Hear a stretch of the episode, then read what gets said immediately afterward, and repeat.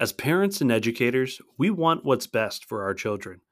However, in doing so, we may unintentionally put limits on their abilities.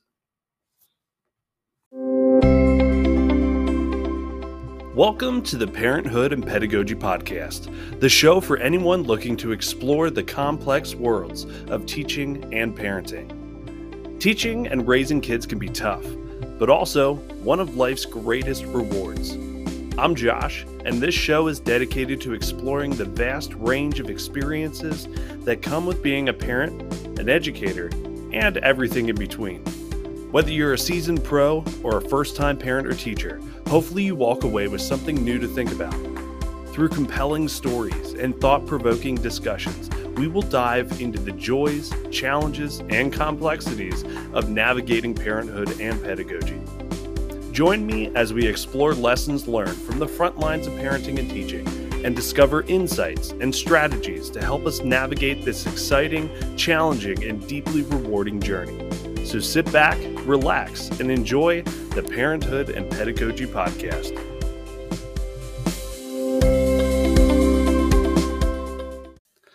Hello, and welcome to today's podcast on how we can tend to set limits to kids and their abilities when they can oftentimes rise well and above them. I was hiking with my family, and what was supposed to be only about a 1.5 mile hike turned into a four mile hike because of a wrong turn and a lack of cell phone signal. I wouldn't have dreamt of taking an eight year old, a six year old, and a two year old on a four mile hike that was close to an hour and a half long, but they all surprised me. Sure, we had to stop for a few snacks along the way, and the occasioning wandering child occurred into the brush, but overall, they were bound. It made me really stop and think about what limits can sometimes do to children and how they most oftentimes can exceed our expectations when given the chance. Research has shown that children who believe in their abilities are more likely to succeed in life.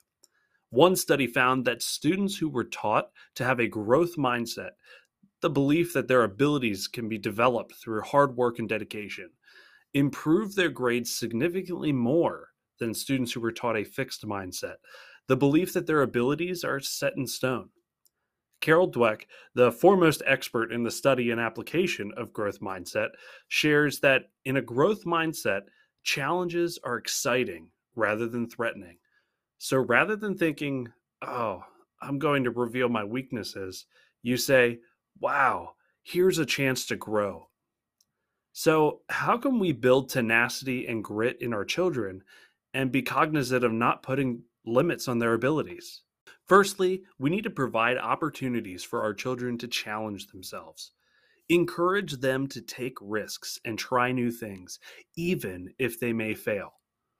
Failure is not a bad thing, as it can teach us resiliency and perseverance. As Thomas Edison once said, I have not failed, I've just found 10,000 ways that won't work. Let's say a child is interested in learning to play a musical instrument, but they're not sure they have the talent or the ability to do so. Encourage them to take risks and try anyway.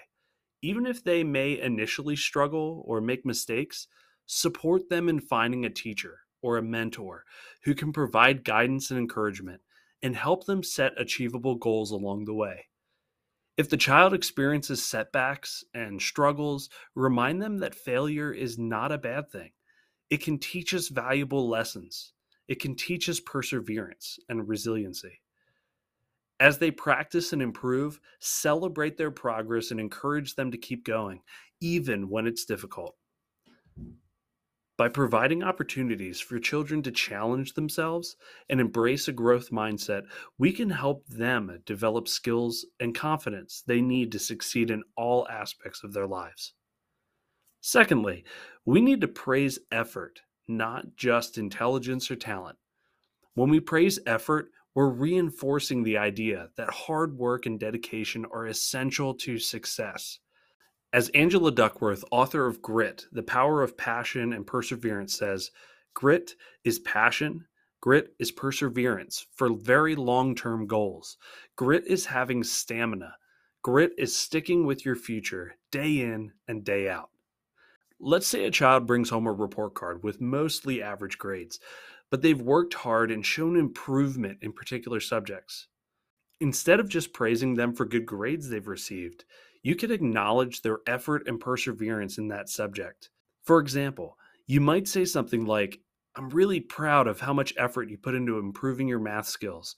It's clear that your hard work is paying off, and I know you'll continue to improve. Focus on the process over the product.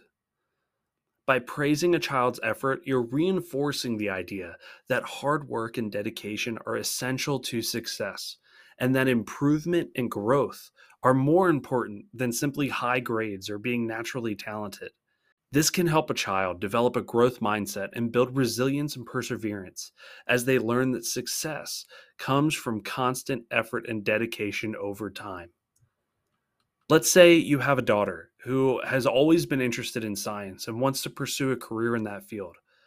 For so long and for so many years, there was this belief that science was a male dominated field and that it might be difficult for her to succeed as a woman. Instead of letting that bias limit your daughter's potential, you can challenge and encourage her to pursue her interests.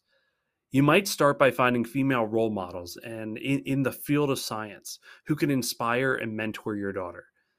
You can also provide her with opportunities to attend science camps or participate in extracurricular activities that focus on science and technology. By exposing her to the variety of experiences and role models, you can help her develop the confidence and skills she needs to succeed in a field that she's passionate about. By being aware of biases and beliefs and challenging them when necessary, you can help your children and help your students reach their full potential and pursue their dreams. As Frederick Douglass said, if there's no struggle, there's no progress. By embracing the struggle and pushing beyond our own bias and limitations, we can help our children succeed in ways we never thought possible. So, by providing opportunities for our children to challenge themselves, praising their effort, and being aware of our own bias, we can help our children develop tenacity and grit and not put limits on their abilities. So let's encourage our children to dream big, believe in themselves, and support them in their journey towards success. As a reflection question for today, ask yourself what are some ways that we can encourage a child to take risks and challenge themselves? Thank you for listening to today's podcast, and I look forward to talking to you next time. You've been listening to the Parenthood and Pedagogy Podcast, your weekly podcast that explores the worlds of parenting and teaching. If you have a topic that you'd like to hear more on or would like to be part of the show yourself, send me an email at podcast at joshcorb.org. Every day, we strive to be a little bit better. Thanks for listening.